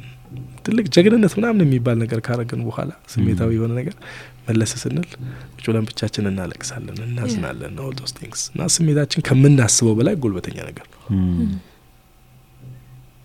ጥሩ። ለዛ ነው በመንፈስ ቅዱስ መታረቅ ያለበት። ሊይዘው ሉጋም ሊሆነው የሚገባው መንፈስ ቅዱስ ፍሬ ነው። መንፈስ ቅዱስ ፍሬ ማፍራት ስንጀምር በውስጣችን የዛኔ ነው really ስሜታችን እያረቅ ነው እያረቅ ነው እያረቅ ነው እያረቅ ነው የምንመጣው ያ ደግሞ day to day practice ነው እንጂ ቅድም ለዶዲ እየነገርኳት ነበር ምን አለ አንድ button ቢኖረ ጠቅ አርጌ off ማድረገው እሱ ይመጣል ይመጣል ጠቅ ታርፋለ ምክንያቱም እንዳልከው ተመልሶ ራስን ነው የሚያናድድ ና አንተ አንተ አልነበርክም አይነት ስሜት ነው የሚሰማ በጣም powerful ነው በእውነት። በጣም powerful ነው። ወደ መፍትሄዎቹ በጣም እስክንሄድ ጓጉቻለሁ። ምክንያቱም real የኔ issue ስለሆነ ማለት ግን ከዛ በፊት ስሜታችን ያው positive ም እንትን አለው አይደል? aspect አለው ማለት አሁን ለምሳሌ በጣም logical የሆኑ ሰዎች አንዳንዴ ሮቦት ይሆኑብናል በጣም በቃ ይሄ እውነትን exercise ማድረግ በጣም ጥግ የሆኑ ሰዎች አሉ። በጣም እንደ በቃ ሮቦት የሆኑ almost እና እሱን እንዴት ነው ማለት ስሜታችንን ምንድነው ስሜታችንን ስሜታችንን ከ fact ጋር የምናስታርቅበት መንገድ አለ ወይስ what do think ሙሉ ለሙሉ በ fact አንኖርም ብዬ አስቤ ነው። አዎ ነው ፍጥረታችንም እንደሱ አይደለም። ፍጥረታችንም እንደሱ አይደለም። እንዳልከው ነው already ወደ ሮቦት እንጠጋለን። ሁሉን ነገር ላይ እውነት ብቻ ነው የምንፈጽመው ካለን programmed እንሆናለን። like እኛን ከፕሮግራም ውጭ የሚያደርገን እኮ ስሜታችን ነው። Okay። Okay። ከዚህ ኮምፒውተር የሚለየን እሱ ነው። ምክንያቱም like ይሄ አይደል? human error የምንለው አለ አይደል እና በአብዛኛው human error የሚፈጠረው እኮ ከስሜታችን ጋር ተያይዞ ነው የማሰብ. ችሎታችን ላይ ተጽዕኖ አለው እያንዳንዱ ነገር ላይ ተጽዕኖ አለው ምናምናምን. አእምሯችን ምናልባት ከዚህ ኮምፒውተር እኮ የተሻለ active ሊሆን ይችላል. ይህንንም ኮምፒውተር የሰራው እኛ አእምሮ ነው. ስለዚህ እኛ አእምሮ ከዚህ ኮምፒውተር ይበልጣል. accuracy ም ላይ ምንም ላይ ሊበልጥ ይችላል. ግን ምንድን ነው ብለህ ከሌሎች factor ኦች የሚለየ ውጪ አንዱ major ነገር ምንድን ነው ብለህ ስትል እኛን አእምሯችን ከስሜት ጋር ተያይዞ ነው የሚሰራው. okay like የሚሰራውን ነገር በስሜት ላይ ተ- ተመስርቶ ከስሜት ጋር ማዋህዶ ስለሚሰራው ይሄ የ error እንትኑ. ከፍ ያለ ይሆናል accuracy ይቀንሳል በሰዓት መስራት እንትን ይቀንሳል ምናምን ምናምን እና ስለዚህ ሰው የሚባለው like ፍጥረት ስሜት የሚባለውን ፍጥረት ማንነታችንን ይሄ ስሜታዊ ማንነታችን የሚባለው ነገር በትክክል ባይኖረን ኖሮ ሰው የምንሆንበት እድሉ ብዙ የለም አሁን ቅድም ስናወራቸው. የነበሩ ነገሮችን like ዘጠና ስምንት percent ሰዎች ደስ ብሎኛል like የመጡ ሰዎች ናቸው ምናምን ያ። ስል እኮ that was like emotion አይደል. interact ማድረግ ችልሃል ከሰዎቹ ጋር ምናምን really ሰውነት. እንዲሰማህ. Yeah. ሁሉ ነገር mechanical ቢሆን like ያን feeling feel ነው። እና ስሜታችን በጣም አስፈላጊ even ከእግዚአብሔር ጋር እኮ ያለን ግንኙነት አንዱ በሰፊው ከሚሰራልን ነገር አንዱ ስሜታችን. አስበኋል እግዚአብሔርን ለማምለክ ገብተ ምንም like emotional ነገር ባይኖረው ለምሳሌ አንዱ ሙዚቃ ትልቁ ስራው emotion ኣችንን መቀስቀስ ነው. ደስ ብሎን እግዚአብሔር እንድናስብ ደስ ብሎን ስለ እግዚአብሔር እንድንነጋገር ምናምን እና አንዳንድ ሰዎች ያበሳጫቸዋል ስናጨበጭብ ስንዘል ስንዘምር ምናምን ነው ግን ያ emotion አንተ እግዚአብሔር ጋር connect ያደርግሃል. ስለ እግዚአብሔር እንድታስብ ያደርግሃል እግዚአብሔር ስላደረገልህ ነገር አስበህ እኮ የምትደሰተው ስሜት ስላለ ነው።. ስሜትህ ምንም ባይኖር እውነቱን ለመናገር almost ከሞተ ሰው ምንሽ- ምን- ምንሻለው በትን ምናልባት. ስለምንተነፈስ ብቻ ይሆናል ይሆናል ህመም ነው ማለት ነው ምናልባት አዎ አዎ ያለ ስሜት እውነቱን ለመናገር ከባድም ህመም ነው like የስሜት numbness የሚባለው depression ምናምን የሚባለው እኮ እሱ ነው። like already ስሜትህ እየተጎዳ ሲሄድ ስሜት በትክክል function ማድረግ ሲያቆም ምናምን ምናምን ምናምን ጫና እየተፈጠረበት ሲመጣና ከቁጥር ውጭ ሲሆን አደለ depressed እየሆን ከምትሄደው እሱ ነው like የስሜት ጫና ከፍተኛ ነው። ስሜት አልባ መሆን በጣም ለሰው ልጅ ከባድ ነገር ነው። ስለዚህ ስሜታችን በጣም አስፈላጊ ነገር ነው። መታረቅ አለበት ነው እንጂ በ truth የሚገራ ነገር ነው. እሱ ጥያቄ? ደስ ይለኛል። ነው ግን እየሆነ ነው ወይ? አለ ግን የሆነ መስመር የሚያስይዘው ግን የሆነ ትሩዝ አለ ነው እኔ እውነት። የሰማው እንደዛ ከሆነ ነው? አዎ። በስሜታችን መመስረት ያለበት እውነት ላይ ነው። እውነት ላይ ካልተመሰረተ እውነታን እየካደ በራሱ መንገድ ይሄ ስሜት ብቻ በሚያመጣ አሁን ተኝተሽ ስትነሺ የሚመጡልሽ እኮ ነገሮች አሉ የሚሰሙሽ ነገሮች አሉ። እነዛን ስሜቶች ብቻ follow አርጌ ልሂድ ብለሽ ካልሽ እውነታውን መካድ ከጀመርሽ አንዳንድ ጎዳና የወጡ የምናውቃቸው ጓደኞቻችን እኮ አንዱ ምክንያት እኮ እሱ ነው። like እውነታውን እየካዱት እየካዱት እየካዱት እየካዱት የሆነ እድሜ ላይ ሲደርሱ ህይወት ሊኖሩት የሚችሉት አይደለም። ህይወት በእውነታ ላይ ነው የሚመሰረተው። ነው መማር በሚገባሽ ጊዜ መማር አለብሽ መስራት በሚገባሽ ጊዜ መስራት አለብሽ። ስሜትሽ ወደደውም አልወደደውም ማድረግ የሚገባሽን ነገር ስታረጊ ነው ህይወት really ስሜትን በጥንቃቄ entertain የምታደረጊው ስሜትሽን ሁሉ follow ብታረጊ አብዛኛዎቻችን እውነቱን ለመናገር ዛሬ የደረስንበት ቦታ አድርሽ አንደርስም graduate ም እኮ አናደርግም። like already አንቺ የተሰሙሽን ስሜቶች ሁሉ አስተናግድሻቸው ቢሆን አስበሻል? አጨርሽም class ሽን? እነሱን ስላስገዛሻቸው ነው። ያ ለዛ ነው እንግዲህ ይመስለኛል። አሁን በዚህ ዘመን በእውነት በጣም ከባድ ነገሩን ቅድም ትንሱ እየቀለደ ጣሳ ነኝ ምናምን እያለ ነበር። እንደዛ እየተሰማኝ ነው ምናምን ሰው አለ እያለ ነበር። እና አሁን ትልቁ የዚህ ዘመን ችግር ብዬ ማስበው ይሄ ነው። በቃ እንዲህ እየተሰማኝ ነው። ይሄ ጾታ ሚሹ ተሰማኝ ከሚል ነው የሚጀምረው። አዎ ግን ከትሩዝ አንደር ትሩዝ እንዳለ ስሜቶቻችን ማስገዛት አለብን ማለት ነው። ያ ስለ ስለ burnout እናወራለን። ያው አንተ story ንም share ታደረገናለ በዛ ውስጥ። ግን አሁን maybe practical example የሚሆነው አሁን አንዱ ፖድካስት በምንሰራበት ጊዜ ራሴ ላይ ያስተዋልኩት ነገር አንዳንድ season ኦች ላይ በቃ ይሄ መድከም አላ week to week የምንሰራው ነገር ስለሆነ አንዳንድ season ኦች ላይ በቃ የሚያቅተኝ season አለ። በቃ personal አሁን ኡፍ፣ በቃ አሁን አንድ የተወሰነ ጊዜ ባንሰራ ትንሽ ባስብ። ጥሩ ምክንያት አለ። አድማጮች ሊያዙንብኝ ይችላሉ ግን በቃ ሰው- ስለሆንኩ እንዴ በቃ ትንሽ ደግሞ ላስብ እስኪ ትንሽ ደግሞ ልስከን ጊዜ ልውሰድ። ማወራውስ ነገር የምኖረው ነገር ነው ወይ? እና በቃ ደከመኝ አሁን ይህን ሳምንት ልተኛ። እንደዚህ አይነት ስሜቶች ይሰሙኛል። እና አንዳንዴ በይፋ ሳይሆን ይፋ የዋለነ መንገድ እረፍት እንወስዳለን ማለት እና በደንብ explain ማድረግ አንችልም። ግን እኔ feel ግን ማድረገው ነገር ምንድን ነው kind of right because ዝም ብሎ እንደ ማሽን ትርርብ አድርጎ ዝም ብሎ ላይ ከመስራት አንዳንድ ጊዜ ማረፍና ማሰብ መጠየቅ ራስህን ማ- እንደዚህ መለስ ብለ check ማድረግ ብዬ አስባለሁ። what do you think ዶዲ ስንፍና ነው ብላ ትጠሯለች ሊመረመርልኝ ደስ ዶዲም ትጋራለች እኮ ግን ኧረ በጣም በእውነት ግን ትንሽ እንደተሳሳትን ይሰማኛል እንጂ አንዳንድ- እየወቀስሽ ነው እየወቀስኩ ነው አይ ቲንክ እነዚህ እንግዲህ ከተለያዩ ነገሮች ጋር ይገናኛሉ። ላይክ ሁሉ ነገር ስሜት አይደለም። አንደኛ like ለምንድን ነው የምንደክመው? የሚለው ጥያቄ አንዳንድ ጊዜ የ priority issue ም ይኖራል። አሁን ይህ እንደዚህ አይነት ትልቅ ፕሮግራም ይዘህ ከዛ በኋላ ሌሎች ነገሮች ላይ ሳምንቱ ሙሉ ሌሎች ነገሮች ላይ ራስን ካደከምክ ከዛ ለዚህኛው ስትመጣ already አቅም አይኖርህም። physically tired ከሆንክ emotionally ም like ደስ አይለውም emotion በዛ ሰዓት መገኘት ምናምን ምናምን አይፈልግም። ስለዚህ really emotion ህን treat ለማድረግ ሳይሆን የቀረኸው ይህን ነገር priority አድርገህ ለዚህ ጉዳይ የማረፍ ቅድም ያልከው የማሰብ ምክንያቱም እንዳታስብ ያደረገህ በሳምንት አንድ የምታዘጋጀው ፕሮግራም ሳይሆን ሌሎች ተያያዥ ነገሮች አሉ. ስለዚህ ማረጋቸው ነገሮች በደንብ prioritized ናቸው ወይ? priority በደንብ አለኝ ወይ? ይሄ ጉዳይ priority ከሆነ አድማጮች priority ዎች ከሆኑ ይሄ የማነሳው ጉዳይ really concrete ነገር ነው። ስለዚህ miss ማድረግ የለባቸውም። እኔ miss ማድረግ የለብኝም የሚለውን ነገር ካሰብክ በምን level ነው priority የሚሰጠው? አንዳንዴ ህይወት ውስጥ priority ከዚህም በላይ priority የሚሰጣቸው ነገሮች ይመጣሉ። እኛ ላይ መኖር አለመኖራችንም ጥያቄ ውስጥ የሚኖር አይደለን ጤና የሚባል ነገር አለን። በጣም ብዙ ነገሮች አሉ። ግድ የሁሉ ነገር priority ይሄ ይሆናል ማለት አይደለም። ግን በትክክል ይሄንን ልሰዋለት ለሚገባ ነገር ነው ወይ? አሁን ሳምንቱ ላይ አለመሄድ ሲሰማህ አለመሄድ ያልተሰማህ የት ቆይተ ደክመህ ነው?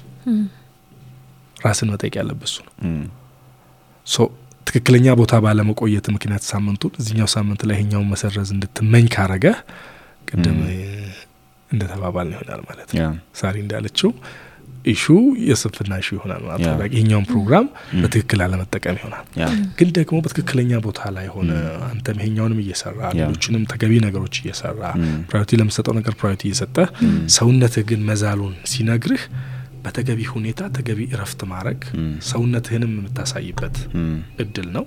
አንተም እንደ አድማጮች ላይ ከአድማጮችም ከዚህ ውስጥ positive ነገር ሊማሩ ይችላሉ። ደከመኝም ስትል በድካም ውስጥ like ሰው መሆንህን ይሄ እውነቱን ለመናገር አሁንም በጣም ከፍተኛ የቴክኖሎጂ እድገት እያደግን እየሄድን በ- በሄድን ቁጥር እኮ በጣም እየተመኘን ያለ ነው ሰው መሆን አይደል? ነው like ለምሳሌ አሁን በእናንተ አላቅም እኛ ሰው ስጦታ ሲሰጠን ለምሳሌ በኮምፒውተር ጽፎ ሀሳቡን ማለት ነው print አድርጎ ቆርጦ ቢለጥፈው የሚሰጠን መጽሐፍ ላይ ደስ ይለን ነበር። እኔ ደግሞ ደስ አይደለም ልትን ነበር የመሰለኝ። ደስ ይለን ነበር። ለምን ደስ ደስ የሚለን መሰለህ issue ያለው የት ጋ ነው?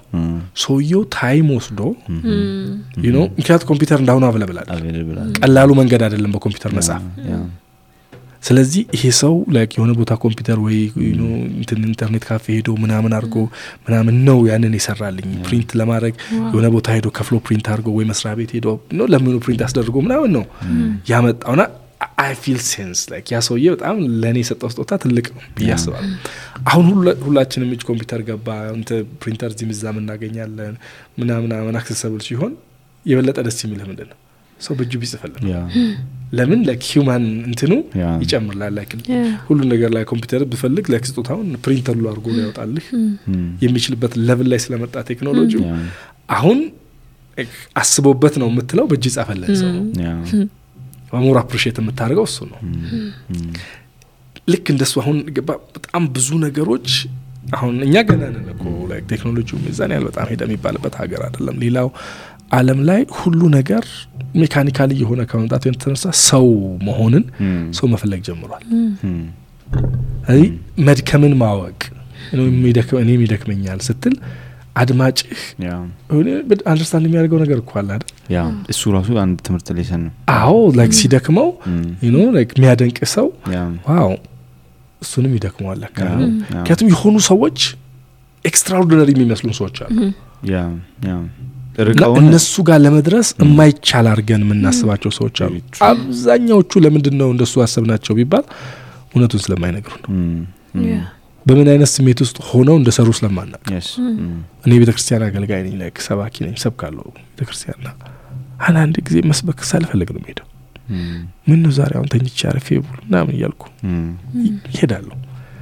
ስለተሰጠኝ ብቻ መድረክ ላይ ቆሜ የምሰብክባቸው ቀናት አሉ።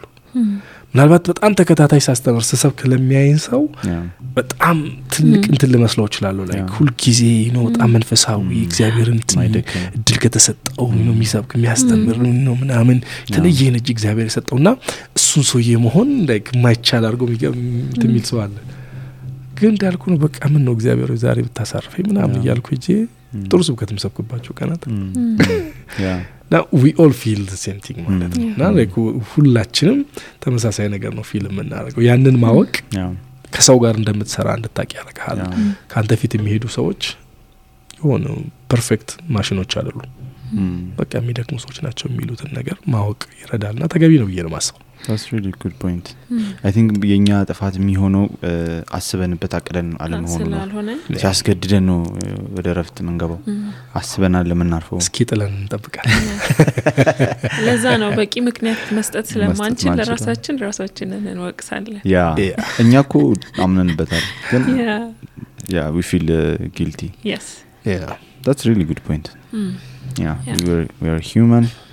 እንደክማለን በጣም ሰነፎች ነን ቅድምም ራሱ የ vent እያደረግን ነበረ እኔና ዱዴ። እንትናችንን feeling ነድቶ ጉድጓድ ውስጥ እንደዚህ ሲከተን ምናምን አንድ ጎማ በክሬን የወጣንበትን ጊዜ በብዙ ነገር ይቅርታ እዚህ ጋር ይከብዳል። ደስ የሚለኝ አንዱ ነገር ላይ topic ኦችን እኛም እየተነካንበት ነው የምንመጣው ና it's good that's really good. yeah አዎ፣ ህይወት የሚሰጠው እሱ ነው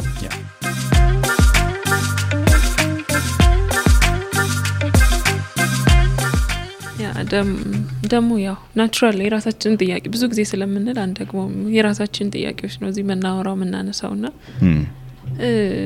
ደግሞ መጭ- ምን እንትን የምንለው መልስ የምንፈልገው ከእግዚአብሔር ቃል አንጻር የሚሰጠንን ሰው ነው. ብዙ ጊዜ። አሁንም ይሄንን ስለ ስሜትን ስለ- ስሜት ስለ reality ስናወራ reference ኣችን Bible እንዲሆን እንፈልጋለን at least። ለዛ ነው. እና አሁንም ከዚህ ርዕስ ጋር እንድናነሳ የምፈልገው Bible ምን ይላል? መጽሐፍ ቅዱስ ምን ይላል? ስለ ስሜት ስለሚሰማን ስሜት ማለት ለሁሉም ጥያቄ መልስ አለው። obviously። ስለዚህ ሀሳብ ምን ይላል? መጽሐፍ ቅዱስ ስለ ስሜትን ስለ መግዛት ስለ እውነታው ስለ መከተል በዚህ ዘመን ላይ ላለን ሰዎች መጽሐፍ ቅዱስ ምን ይላል? ለማስታረቅ ሁለቱ አዎ፣ ሁለቱንም አስታርቀን እንድንኖር። ያ ቅድም አንዳንዶቹን ክፍሎች ጠቅሻቸዋለሁ። የመጽሐፍ ቅዱሳችን ስሜትን መግዛት ምን ያህል ከባድ እንደሆነ የሚያሳየን እንዳልኩት ከከተማ ማስተዳደር ጋር ላይ የአዲስ አበባ ከንቲባ ከመሆን. ቀላሉን ስራ ነው ለካ ነው yeah double መሆኑን የነሱ ያ- ያ- መምራት ይጠበቅባቸዋል። እና I think እሱ ነው ብዙ ጊዜ like ትልልቅ ሰው የምንላቸው ሰዎች በስልጣንም በለው በትምህርትም በይሁ በፈለጋችሁት መንገድ ብታነሷቸው ትልልቅ የሚባሉ ሰዎች ጋር ትንንሽ ልጆች ውስጣቸው ታገኛለ. በጣም ያደነቀው ሰው የሆነ ቦታ ላይ የማይገባ ነገር ሲናገር የማይገባ አይነት ስሜት ሲያንጸባርቅ ምናምን የህፃን ስራ ሲሰራ የምናይባቸው እና እዚህ ሰውዬ ውስጥ ምን አይነት ህፃን ልጅ ነው ያለው? ነበር ልጆቻቸው ምት እኔ በእውነት አንዳንዴ ወይኔ ሌላ ሰው ባያውቅበት ምናምን ብዬ በጣም. ያ እና ምንድን ነው ብለህ ብትል እሱ ላይ ስሜታችን ማለት ነው። ለዛ ነው መጽሐፍ ቅዱስ መጽሐፍ ቅዱስ በውስጥ ማንነታችሁ ደጉ ሲለን ውስጣዊ ማንነታችን ያ መንፈሳዊ ማንነታችን ነው። ያ መንፈሳዊ ማንነታችን ደግሞ በምንድን ነው የሚገለጠው ብለን ስንል ቅድም እንዳልኩት የመንፈስ ቅዱስ ፍሬ እንኳን እንድናፈራ የተጠየቅ ነው። ገላትያ ምዕራፍ አምስት ላይ የሚነግረን የመንፈስ ፍሬ more or less የሚያተኩረው ስሜታዊ ማንነታችን፣ ምክንያቱም ስሜት ዓለምን connect የምናደርግበት ማንነታችን ነው። ከሌላው ሰው ጋር interact የምናደርገው በስሜት ውስጥ ነው። ያዘንን ሰው ከቃላቶቼ በላይ አብሬ ስሜቱን መጋራቴ ነው communicate የሚያደርገው። ከቃላቶቻችን በላይ ናቸው ስሜቶቻችን። አንድ ደስ ያለውን ሰው አብሬ መደሰቴን ከቃላቶቼ በላይ express የማደርገው ስሜት በቃላቶች ውስጥ ስሜቴን እገልጻለሁ። በእርግጥ ግን ደግሞ ስሜት በቃላት ብቻ የሚገለጥ ነገር አይደለም። በዛው ልክ አንድ ነገር ደግሞ ወደ እኛ ሲመጣ respond የምናደርግበትም ሁኔታ ያው ስሜታችን ነው። ስለዚህ መጽሐፍ ቅዱስ በትክክል ስሜታችን መገራት ያለበት መገዛት ያለበት ነገር እንደሆነ ይነግረናል። መንፈስ ቅዱስን ቅድም እንዳልኩት በደንብ አድርገን በሕይወታችን ውስጥ የመንፈስ ቅዱስ ፍሬን እንድናፈራ የሚነግረን ከዛ መለስ ብሎ ደግሞ የስጋ ፍሬዎችን የሚነግረን አብዛኛዎቹ መግደል፣ ማመንዘር ምናምን ብለን የምንዘረዝራቸው ነገሮች አሁንም ከስሜት ጋር የተያዙ ናቸው። ስለዚህ የስጋን ፍሬ የሚባሉት ከስሜታችን ጋር እያያዛሉ፣ ለመንፈስ ፍሬ የሚባሉትም highly ከስሜታችን ጋር እያያዛሉ። so ከምናስበው በላይ በተለይ በእኛ ሀገር ስሜት በጣም ትኩረት የማይሰጠው ነገር ስሜትን ከታች ጀምሮ የኮተኮቱ ማሳደግ ስሜትን መግራትን መግዛትን ከምናስተምር ይልቅ ስሜትን መደበቅን ስሜትን እንደሌለ የመቁጠር አይነት culture ነው። በእኔ observation ጥናት የሰራውበት ነገር አይደለም፣ ግን observation ኤ በአብዛኛው ስሜትን መደበቅ ነው ሰው የምናስተምረው። ስሜትን ይሄ ኮትኩቶ ስሜትሽን እንድትገዢው አይደለም ከታች ጀምሮ እንድታድጊ የምትደርጊባቸው መንገዶች። ስሜታችንን መደበቅ ግን በጣም እንማራለን። ስለዚህ ብዙዎቻችን ስሜታችንን መደበቅ እናቅበታለን። ይሄ በጣም ከአቅማችን በላይ ሆኖ ፈንድቶ እስካልወጣ ድረስ ስሜታችንን ለመደበቅ በጣም ብዙ የሰለጠንን ያ ግን የግል ህይወቴን ይቀይረዋል ሲባል አይቀይሩም።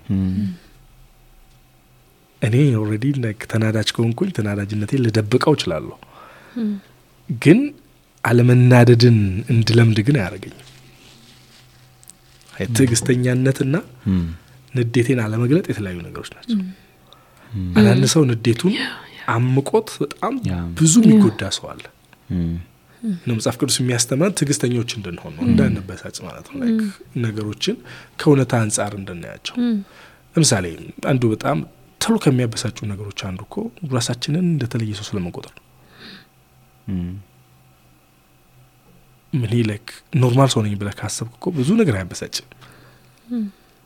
ያን እውነት ክደን ነው የምንሄደው። ብዙዎቻችን ባለችን ትምህርት ልክ ባለችን እድሜ ልክ ባለችን ነው የስልጣን ደረጃ ምናምን ምናምን የሆኑ ብቻ የሆኑ ነገሮችን ለጣጥፈን ለራሳችን የሆነ ስዕል እንሰጣለን።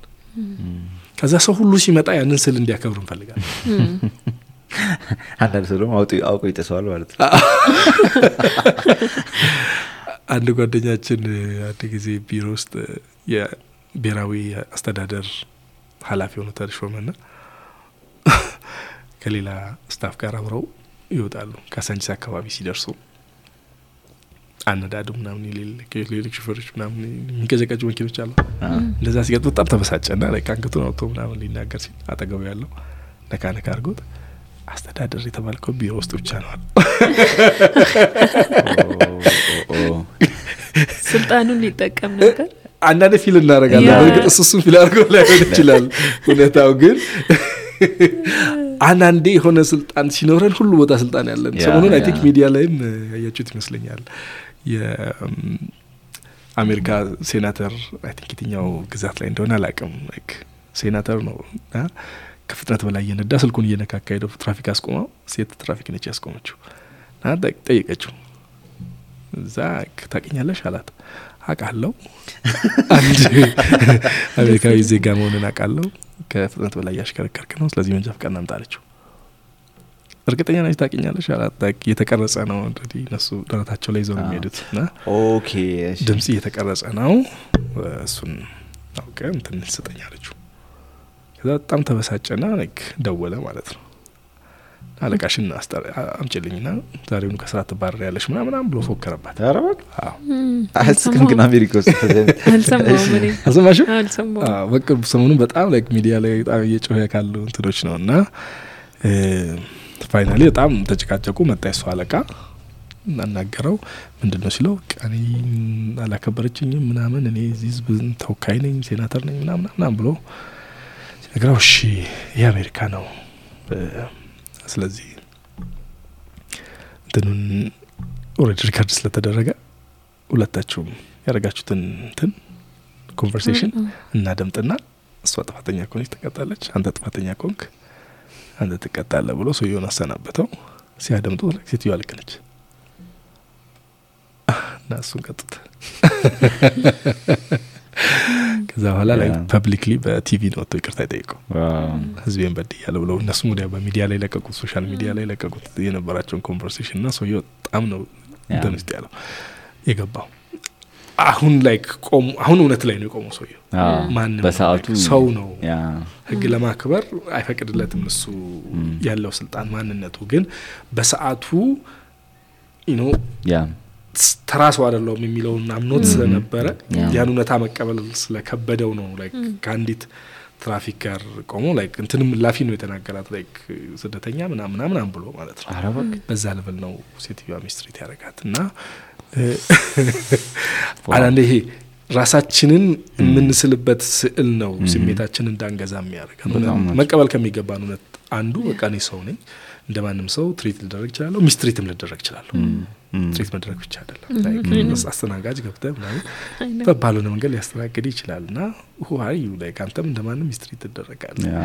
እና ግን ለራስ የሆነ የተለየ ቦታ ከሆነ የምትሰጠው ሌላውን ሰው ሚስትሪት ሲያደርግ እያየኸው ያልደነቀ ሰው አንተ ሚስትሪት ሲያደርግህ በጣም እንድትበሳጭ ያደርግሃል። እና ስሜቶቻችን እንደሱ አይነት ናቸው። ሰው እንደሱ አይነት እውነታዎችን እንድንቀበል መጽሐፍ ቅዱስ አንዱ ከሚያስተምረን ነገር አንዱ ሜጀር ነገር ብዬ የምለው እኔ ትህትና ነው። ጌታ ኢየሱስ ክርስቶስ እኔ እንደማደርገው አይደል? እናንተ ማደርጉ ብሎ ዮሐንስ 13 ላይ የምናገኘው እግራቸውን አጠበ ይላል። ነው ራሱን በጣም ዝቅ አደረገ ና ጌታና መምህር ትሉኛላችሁ እንደዛው ነኝ አላቸው። ግን ያደረግኩትን እናንተ ማድርጉ ሰው ትሁት መሆን በቻለን ቁጥር ራሳችንን እንደ አንድ ተራ ሰው ማየት አቅሙ ካለን በጣም ብዙ ነገራችን እውነታ ላይ እንዲመሰረት ይሆናል ብዬ አስባለሁ። ዶክተር በቀለ ከዚህ ጋር ተያያዥ የሆነ ነገር ዶክተር በቀለ share ሲያደርጉን ነበር ባለፈው ና ምን አለ? የአፍሪካ ዳይሬክተር ሆኖ ሄደ ደቡብ አፍሪካ think። ዚምባብዌ ነው ደቡብ አፍሪካ ነው። ዚምባብዌ ነው መሰለኝ። መጀመሪያ ሲሄድ እና እኔ የሄድኩበት ቦታ ላይ ሁለት ኬንያውያን expect እያደረጉ ነበር already ወደዛ position position ለመምጣት እና በቂ ሄዶ ዋና ሲሆን ከነሱ አለቃ like እንትን ማድረግ ጀመሩ ማለት ነው። rumor ማስጀመር ጀመሩ። እሱንም personally በቃ ይሄ discomfort የሆነ ወንበሩን እንዲጠላው የሚያደርግ ነገሮች ማድረግ ጀመሩ እና አንዱ ሲያደርጉ የነበረው እንግሊዝኛ አይችልም። ቋንቋ ጎበዝ አይደለም። እና እንዴት ነው በእንደዚሁ አይነት ቋንቋው እኛ የሚመራን? አሉት ማለት ነው። በቂ ሰማኝ ከዛ እሱ ያደረገው ቤቱ ገብቶ እውነታቸውን ነው ጌታ ወይ እውነታቸውን ነው አልችልም። እና በጣም touch ያደረገኝ ማለት እንዳልከው picture አሁን ለምሳሌ አፍሪካ ስትሹ አይ ግን እኔ እንደማ ጎበዝ እኮ እንዳሉንክ ታውቃለህ ግን ያ የሆነ ነገርማ አለኝ ብለህ ነው የምታስበው like እና ያ እንትን የመምጣት እንትኑ ከፍተኛ ነው። እና እሱ ግን እውነታቸውን ነው አልችልም ብሎ ያን humble ነቱ በጣም touch አረገኝ እና I think እሱ ከእግዚአብሔር ጋር በምን- በምንቀርብበት ልክ more I think ራሳችን ስብር እግዚአብሔር ፊት ዝቅ ራሳችንን በቃ like እንድናዋረድ ያደርገናል መሰለኝ። እ፣ እና ያ ነው ያ ማን ማን ያስቀይመዋል እንደዚህ አይነት ሰው? አልችልም። እውነትን አልችልም። እየተማርኩ yeah። እና yeah yeah I think እኔ ከስሜት አንጻር ትንሽ ነገር ልጨምርና እንዳልኩት ስሜቶቻችን መቆጣጠር የሚያቅተን እውነቱን መቀበል ስለሚያቅተን ነው። የሚለውን ከተስማማን መጽሐፍ ቅዱሳችን በደንብ ስሜታችን ልንገዛ የሚያስተምረን ከሆነ ትዕግስተኞች እንድንሆን፣ ደስተኞች እንድንሆን፣ አመስጋኞች እንድንሆን እና እነዚህ ነገሮች ሁሉ ከስሜት ጋር የሚገናኙ ነገሮች እንደመሆናቸው ቆም ብለን ራሳችንን ማየት ያለብን እውነት አርነት ያወጣችኋል አይደል? የሚለው እም፣ የሰው ልጅ አርነት የሚወጣው በእውነት ነው። አርነት የሚያወጣን እውነት ከሆነ ስሜታችንም በእውነት በኩል ነው አርነት የሚወጣው እኔ ፉል አርነት እንዲኖረኝ ካስፈለገ በስሜት መንገድ አርነት የለም። ስሜታችን ላልተገባ በጣም ብዙ ባርነት ያስገዛናል። አይደል? ጳውሎስ ምንድን ነው የሚለው? ሰው ለሚወደው ነገር ለሚታዘዘው ነገር ለዚያ ባሪያ ነው። አይደል? ሰው የምንወደው የምንታዘዘው የምንገዛለት ነገር ባሪያ ነው ለምሳሌ ስሜታችን የሚነዳን መንገዶች አሉ። እነዛን ነገሮች ሁሉ የምናደርጋቸው ከሆነ ለእነዛ ነገሮች ባሪያ ነው የምንሆነው። ለምሳሌ ሱስን ብንወስድ ሱስ ባሪያ የሚያደርገን ነገር ነው። ግን የት ነው የሚይዘን ብንል ስሜታችንን ነው የሚይዘን። በቃ እንፈልገዋለን።